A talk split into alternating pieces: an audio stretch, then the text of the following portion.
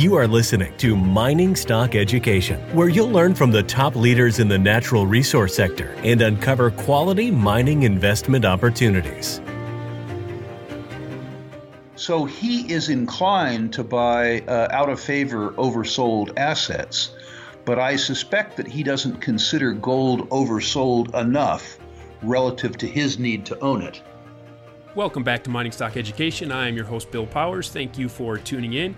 Feel free to engage the show by emailing me at bill at mining stock education dot com. And I appreciate many of the investment possibilities and that many have shared with me, or suggestions for people to interview, or questions about the sector in general. I'm incorporating some of the questions that I receive uh, from you, the listener, into some of these interviews that I do. Our guest today is Rick Rule. He is the president of Sprott U S Holdings. Rick, thank you again for coming on Mining Stock Education. I greatly appreciate it. As many in the investment arena have been following the, the Berkshire virtual annual meeting and thinking about things that Warren Buffett shared at that meeting, I'm wondering, do you think that Warren Buffett might take some of that one hundred thirty-seven billion dollars of cash that he has on the sideline and put some of it into gold stocks in this, this upcycle? I think virtually no chance of that. Um, Mister Buffett Uh, is unique in that his skill set and the skill sets of his teams uh, allow him to buy big stakes in very high quality businesses, particularly during ter- t- times of turmoil, and particularly businesses that have the ability to be uh, price makers, not price takers, which is to say that he handles the debasement of the currency in a different way than most of us are able to. The gold mining business is also a capital-intensive business. He prefers capital-light businesses. And it's a very cyclical, very volatile business. Um, I, I'm tempted to say that Buffett is one of the few investors in the world that has no need of gold. Uh, unfortunately, I have proven over forty years not to be as good an investor as Mister Buffett. Uh, so the circumstance that confronts him and the circumstance that confronts me are very different. Uh, I do need gold. Buffett has said that he'd rather own a productive company rather than an unproductive metal that costs you something to store.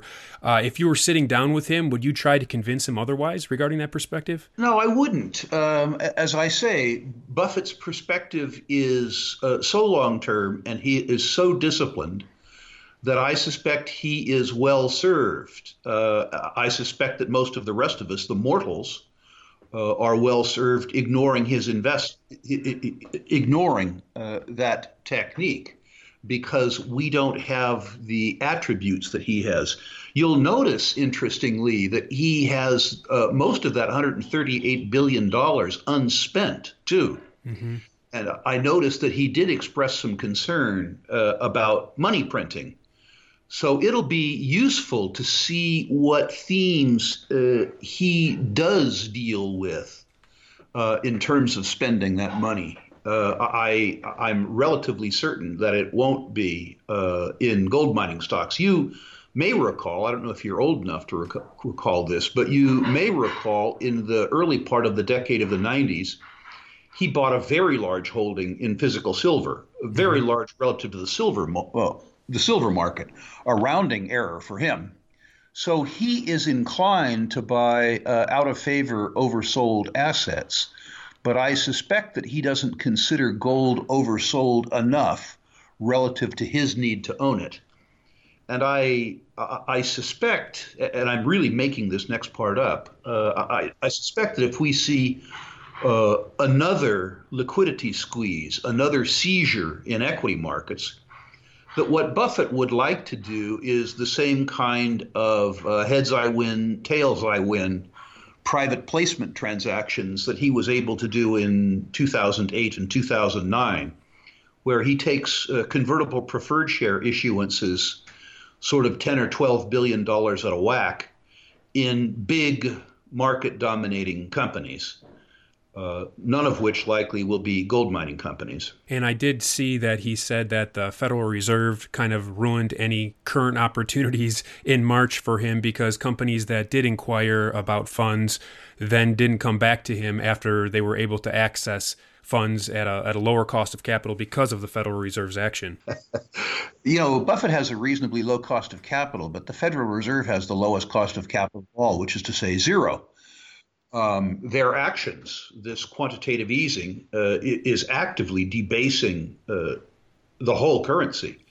But it's been absolutely wild to see the Fed walk in the market. Uh, the display of power three weeks ago, when they walked into the junk bond market, obviously buying the indexes, was unbelievable. It's um, it's truly astonishing to see a market where virtually every asset class is being supported by counterfeiting. Uh, I, I'm not trying to say that there aren't some fine companies out there, and I'm not even trying to say that the U S economy isn't more willing, more, uh, pardon me, uh, robust than some people give it credit for.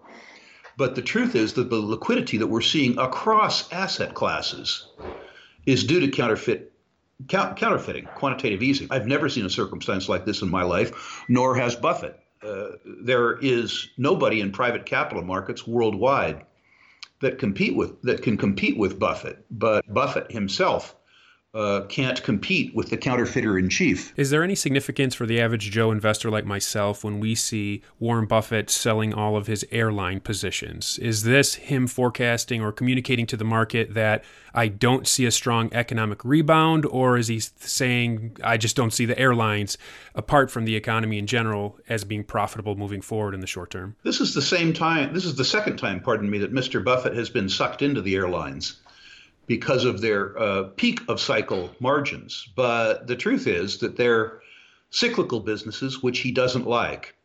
They grow very rapidly and they're capital intensive and highly leveraged, but through the cycle, they have poor margins. He's made the same mistake twice. Uh, and I think that Buffett is finally figuring out that his attraction to their peak of cycle margins Uh, it probably doesn't stand a chance uh, against the other circumstances that negatively impact uh, airline investors. No one knows uh, how long it will be before people fly again. And nobody knows to what extent the opportunity to be interviewed by somebody like you uh, will how the opportunity to communicate this way uh, will reduce, perhaps permanently, business travel uh, and conference travel. The fact that the uh, airlines uh, are so volume sensitive uh, and, and so highly, highly, highly leveraged uh, makes the continued existence of many airlines somewhat questionable if the circumstance that uh, is in front of us with regards to the coronavirus extends for, say, eighteen months. Uh, I'm no epidemiologist and I'm no virologist, so I have no idea how long this circumstance will be in front of us. So I don't know how long it will last. And I don't know uh, to what extent uh, people's habits, travel habits, post-virus will be uh, affected. Buffett believes in taking advantage of probabilities. He likes circumstances. He understands that he can't predict things perfectly, but he likes a range of probabilities on his side. And I think he has rightly guessed that with regards to the airlines, that range of probabilities does not exist. And especially with the social distancing, like they're mandating in these restaurants that open, if you can only fill the airplane to half capacity, I don't see how you're going to be profitable. Yeah, guaranteed loss.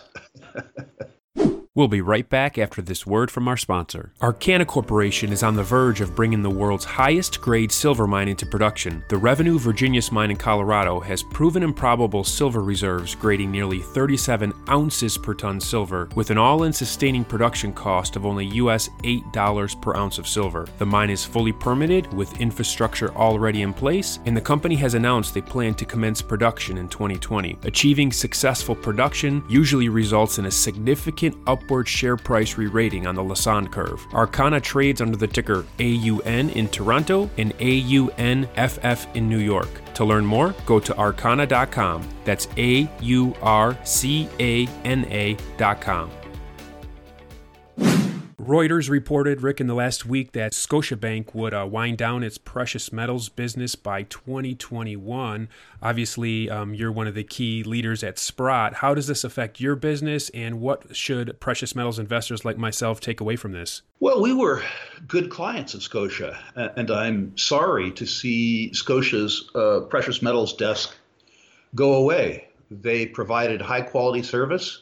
Um, You know, they were absolutely great dealers, and we relied a lot on Scotiabank's liquidity.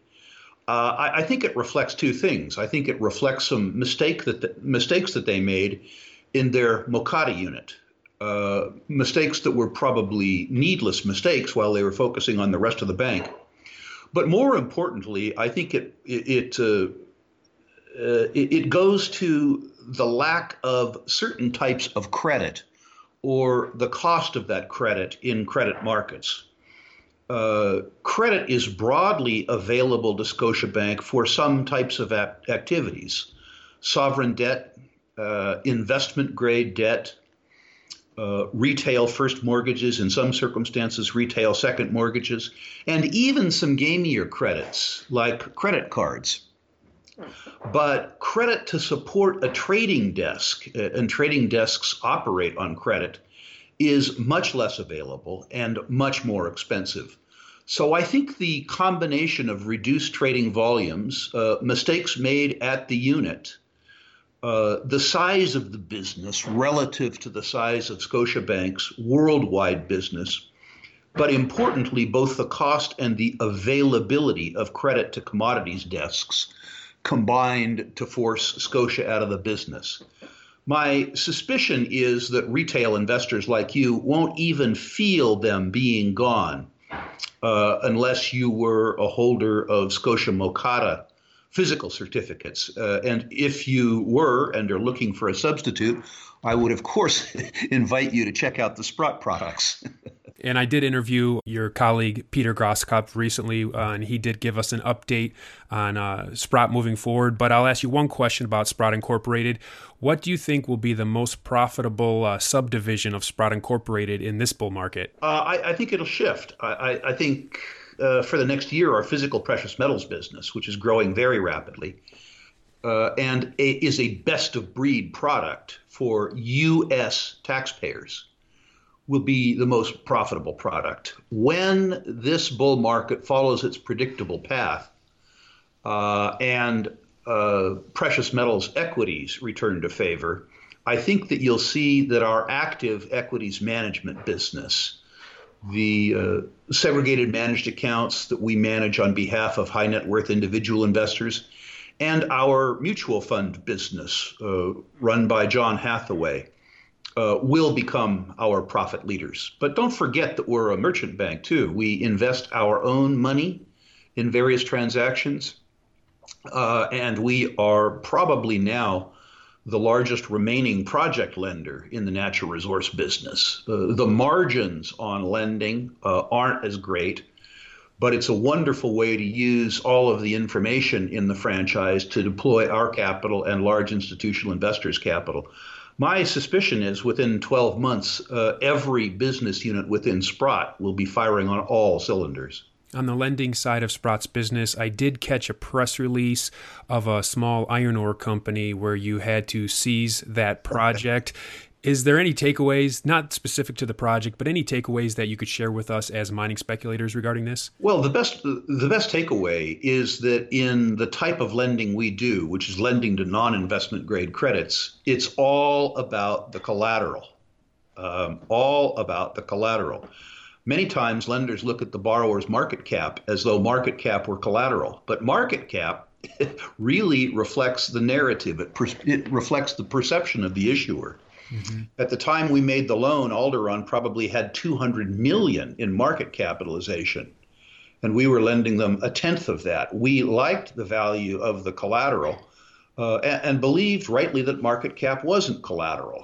Um, we had a sense that if we ended up having to take this project back, and by the way, this is something that we do with every single loan we make, uh, we had a, a sense of who strategically wanted to be and needed to be in the iron ore business in Atlantic Canada. Uh, we knew that this deposit wasn't the highest grade deposit in the world, but we also knew that it was in an established iron mining uh, province, that it had the support both of the Canadian government uh, and of regional governments in the region, and that it benefited from superb iron ore chemistry. So the The sort of combination of all those lessons means that while we had the inconvenience uh, of having to foreclose on it, the inconvenience that we suffered relative to the inconvenience that the common shares shareholders who will lose everything suffered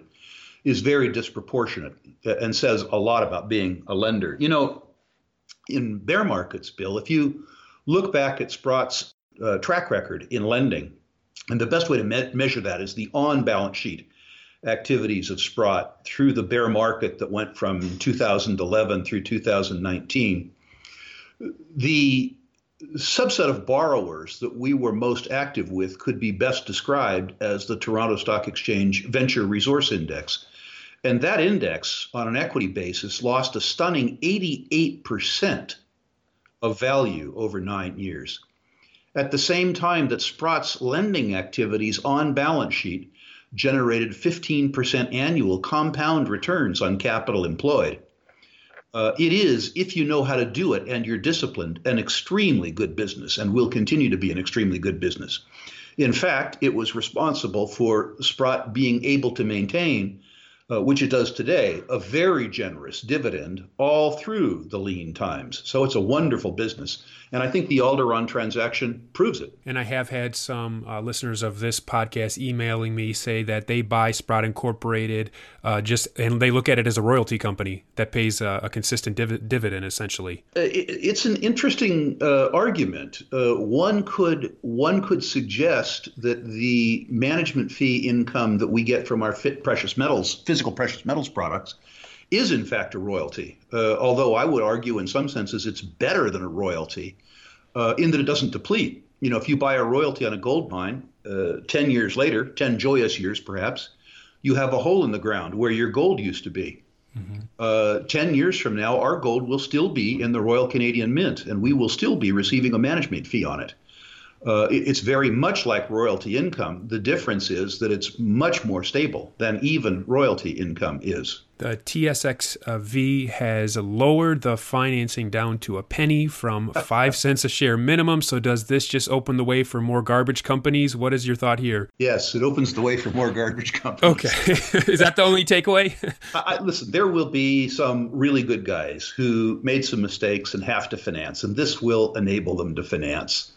The truth is, and we've said this before, Bill, mm-hmm. uh, there are probably fifteen or sixteen hundred junior listings worldwide, and there are probably two hundred that are viable. Uh, it would be lovely if the rest of them went to listings heaven. Mm-hmm. Uh, it, it would be lovely so that investors wouldn't be confused with the lame and the halt and the blind. And it would also be lovely because it costs maybe a million dollars a year to operate a junior company. Uh, and those superfluous, those thousand superfluous listings consume a billion dollars a year in general and administrative expense uh, that would be better spent in the ground. Uh, but that's enough of my pontificating. Uh, I've been talking about this for fifteen years. One thing you can say for the junior issuers is that they're like mega cockroaches. You can't kill them. Uh, and this new rule uh, will uh, perpetuate that. And if you do kill them, the management teams come back reincarnated. That's yeah, that's right. Each each leg from the dead cockroach spawns a new cockroach. That's right. Well, your friend Marin Katusa last week came out with a very novel and uh, controversial teaching where he basically said that uh, mining speculators should not invest in a jurisdiction unless that country has an open swap line agreement with the U S Fed. And without delving into all the intricacies of, of why he says that, what would be your response to this general thesis? Marin's a very smart guy, and he is a friend of mine. I think that was great copy, but uh, I won't be following the advice. Uh, I make money on great deposits, and great deposits occur where they do, not as a consequence of uh, arrangements between central banks. mm-hmm. um, I, what Marin is suggesting is that there will be political turmoil and hence economic turmoil in countries that don't have access to counterfeit U S dollars from the Fed.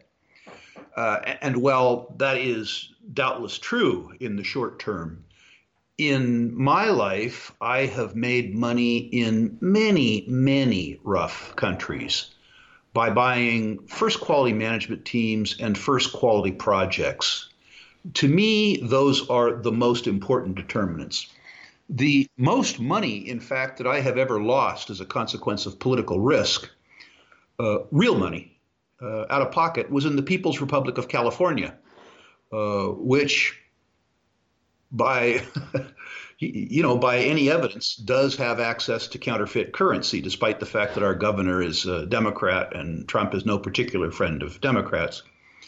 Uh, but my my suggestion is that the mining industry is fraught with risk, uh, and political risk is a real risk, but it is lower on the risk scale than management competence uh, or geology. It's in third. Rick, a question I had come in within the last week from a listener was uh, if I could get some of my key guests to address when to move money from the big gold stocks that have seen a nice profit of recent into the juniors, and when do you think the juniors will begin to outperform the majors? Uh, for many of your listeners, uh, the ones who are casual investors and aren't prepared to work hard, the answer to that question is never. It is true that the mining stock cycle follows a predictable pattern, with the biggest and the best moving first, and then money moving down the quality trail. But one of my pet instructions to people that have lives, that is to say, people who aren't immersed twenty-four seven in the junior market, is that the number of companies in your portfolio should be consistent with the number of hours per month that you're willing to spend researching your companies. So to the extent that you're willing to spend ten hours a month, uh, I think that you can own ten mid-tiers or juniors. That rule can be relaxed for the Wheatons and the Francos and the Berics and the Agnicos, uh, the biggest and the best. So for many of your listeners, they should probably never go down the quality trail. One of the things uh, I've noticed, Bill, in support of this thesis, which, by the way, uh, all of your listeners are going to ignore, but I'll say it anyway. uh, you'll recall in earlier interviews, I've referred to a, a chart which I'll make available to your listeners, the Barron's Gold Mining Index chart. One of the amazing lessons looking at that chart is that in eight prior recoveries from oversold bottoms, the most tepid recovery, that is, the smallest gain in the entire index, was one hundred sixty, one hundred seventy percent. The biggest gain was twelve hundred percent. For most investors, I don't think it's a big sin to underperform the index a little bit by de-risking it. Let's say that you only made one hundred fifty percent in eighteen months, or let's say that you, as opposed to making four hundred percent, made three hundred twenty percent in two years or two and a half years. But you took all the operational risk out of attaining that sort of market beta. For many investors, that's a very, very appropriate strategy.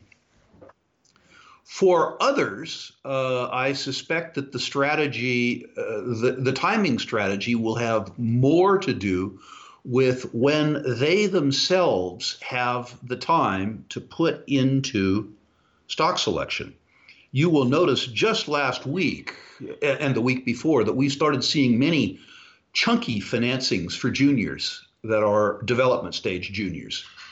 So certainly the big money is already beginning to move down market. That is to say, the, the Black Rocks of the world and to some degree the Sprotts of the world is already beginning to move down market from the Francos, uh, primarily into companies that we consider to be takeover targets, which means good, high-quality companies with large assets but companies that are selling at lower multiples to N A V and lower multiples to E B I T than the best of the best. We would expect that the next real move in the market will be to the takeover candidates. Uh, and then I, I think it'll it'll move down market from there. So I think it's really an individualized question.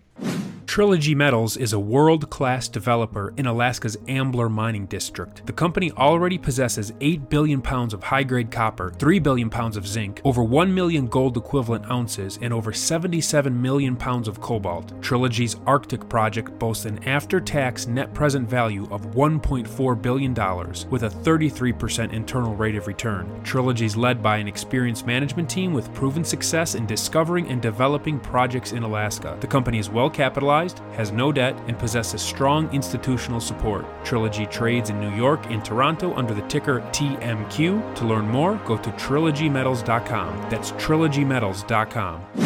Rick, at V R I C in January, you had a uh, teaching or lecture regarding how a speculator that can do private placement should at least be able to make a million dollars in this market. And then during our P D A C interview, when I interviewed you at the Sprott headquarters, you had mentioned to me that you must have a warrant in order for you to do a private placement.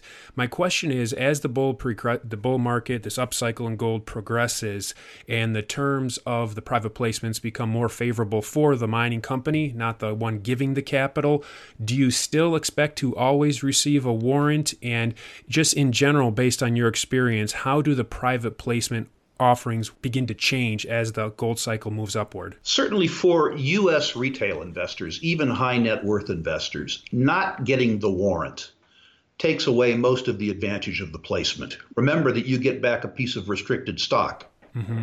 If you're Canadian, that restriction has a four-month hold. If you're American and don't know how, how to strip the legend from the back of the stock, it's a twelve-month hold. The idea that you're at an eight-month disadvantage to institutional investors, Canadian retailers, and citizens of the free world like Singapore and the Caymans means that you operate with an extraordinary disadvantage towards other investors. The principal way to offset that advantage is the warrant. So for most U S high net worth retail, no warrant, no placement.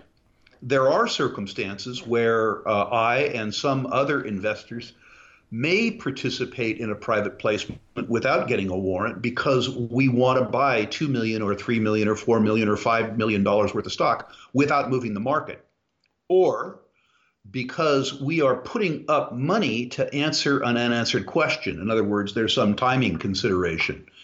But for those subscribers of yours who are accredited high net worth U S retail, Uh, most of the incentive to participate in a private placement is gone without the warrant, while the disincentives remain large. The the whole sort of subject of private placements is one that's very individualized.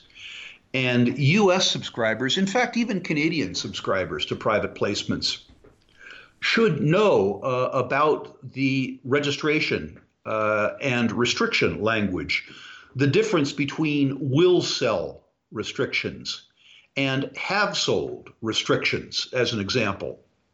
Uh, whether or not, if you're American, the issuer intends to become D T C eligible.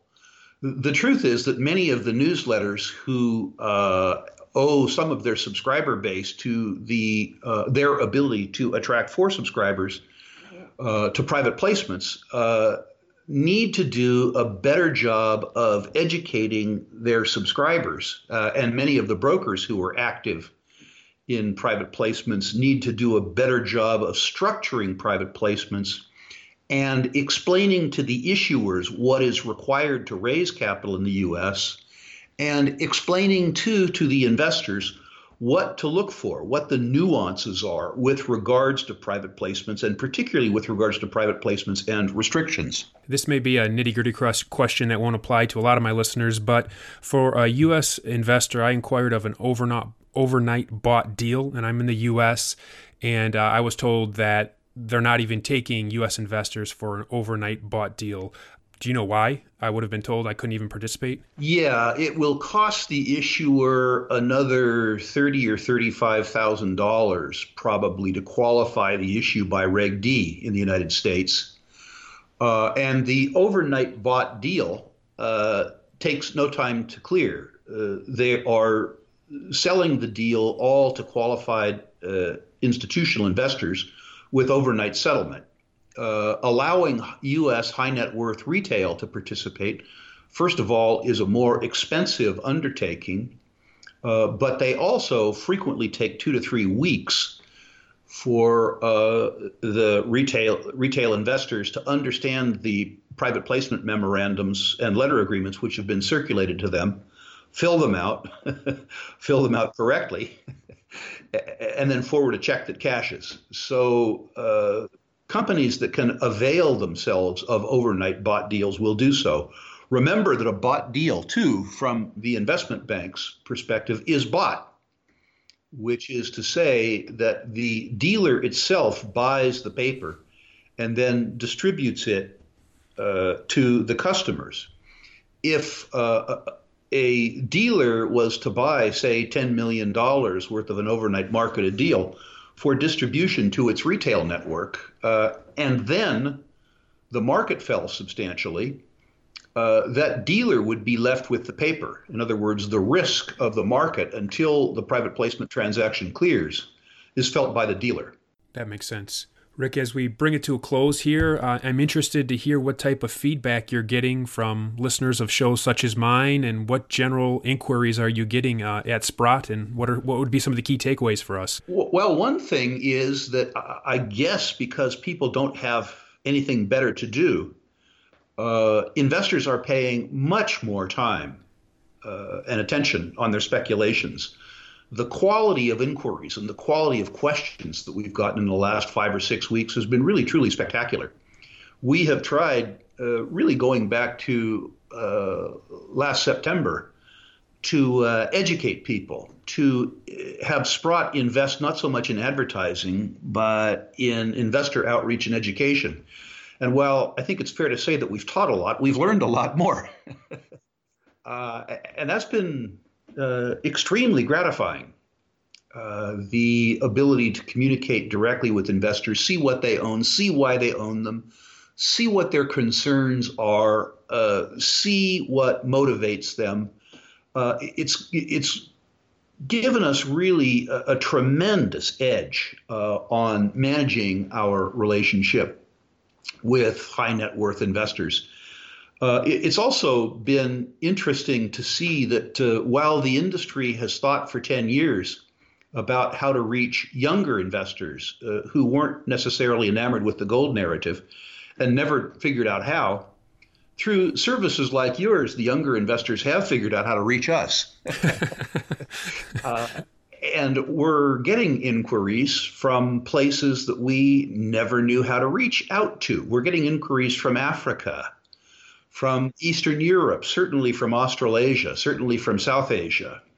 The uh, interest among younger investors on a global basis has been very gratifying. And as I say, while we were wasting time trying to figure out how to reach them, uh, given that they were so much more technologically advanced and so much more inclined to getting distributed rather than top-down information off the web, they found us, which has been very gratifying. And the way to find you, is it still rankings at Sprott Global dot com? There's a more efficient way now. Uh, if people uh, will email me, uh, the offer's still good, email me their natural resource portfolios, all the companies, importantly, names and symbols in email text, not as an attachment, which my security won't allow me to open. You can email that to Sprott U S A dot com. front slash rankings, Sprott U S A dot com, front slash rankings. I will rank your portfolio companies one through ten. I will also send you the Barron's Gold Mining Index chart that I talked about, fifty years of the gold mining index, and a one hundred year commodity chart. Uh, the charts aren't so much for technical analysis, but rather to show you how early on we are in the gold equities bull market relative to historic recoveries, uh, and how incredibly oversold commodities are relative to other asset classes. So once again, Sprott U S A dot com, front slash rankings. names and symbols in the email text, please. And I will put that link also in the show notes of this interview. So if you're listening on a podcast or on YouTube, just head down to the show notes and you can click the link right there. Rick, as always, I appreciate your time and thanks for coming on the show today to share your insights. Well, I, I always enjoy these. So uh, at any point in time where you think I might be useful to your listener base, please let me know.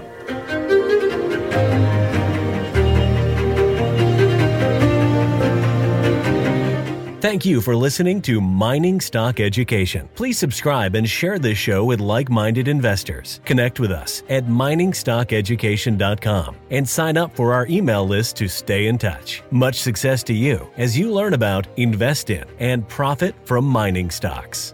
The mining business is one that generates gigantic wealth. You know, a good drill hole that converts might cost fifty or one hundred thousand dollars, and it might discover something worth a couple billion. There is no sector that I know of that has offered up as many predictable circumstances uh, where there was the possibility, certainly not the certainty, but the possibility of ten for one returns as there is in small cap and micro cap mining stocks. Concomitant with that, if you don't do the work, or even if you do do the work and don't discipline yourself on the sell side, there are very few places in the world where you can lose as much money as quickly as in mining stocks too.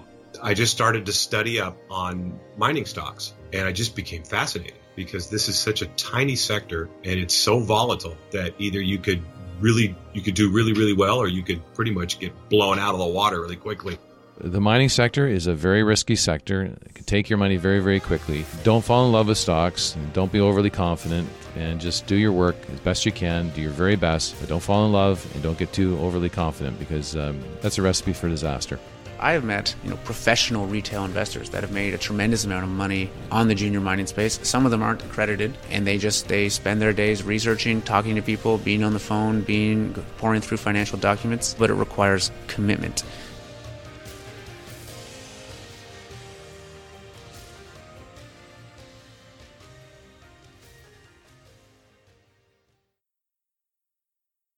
This podcast is for informational purposes only and is not to be considered personal legal or investment advice or a recommendation to buy or sell securities or any other product. We make every effort to be accurate, but the information presented is not to be considered infallible. It may contain errors, and we offer no inferred or explicit warranty. If personal advice is needed, consult a qualified legal, tax, or investment professional. Do not base any investment decision on the information contained on mining stock education dot com, our podcasts, or videos. Make sure you always conduct your own thorough due diligence before investing. Realize that we may hold equity positions in or be compensated by some of the companies we feature and therefore are biased and hold an obvious conflict of interest. For our full disclaimer, please visit our website.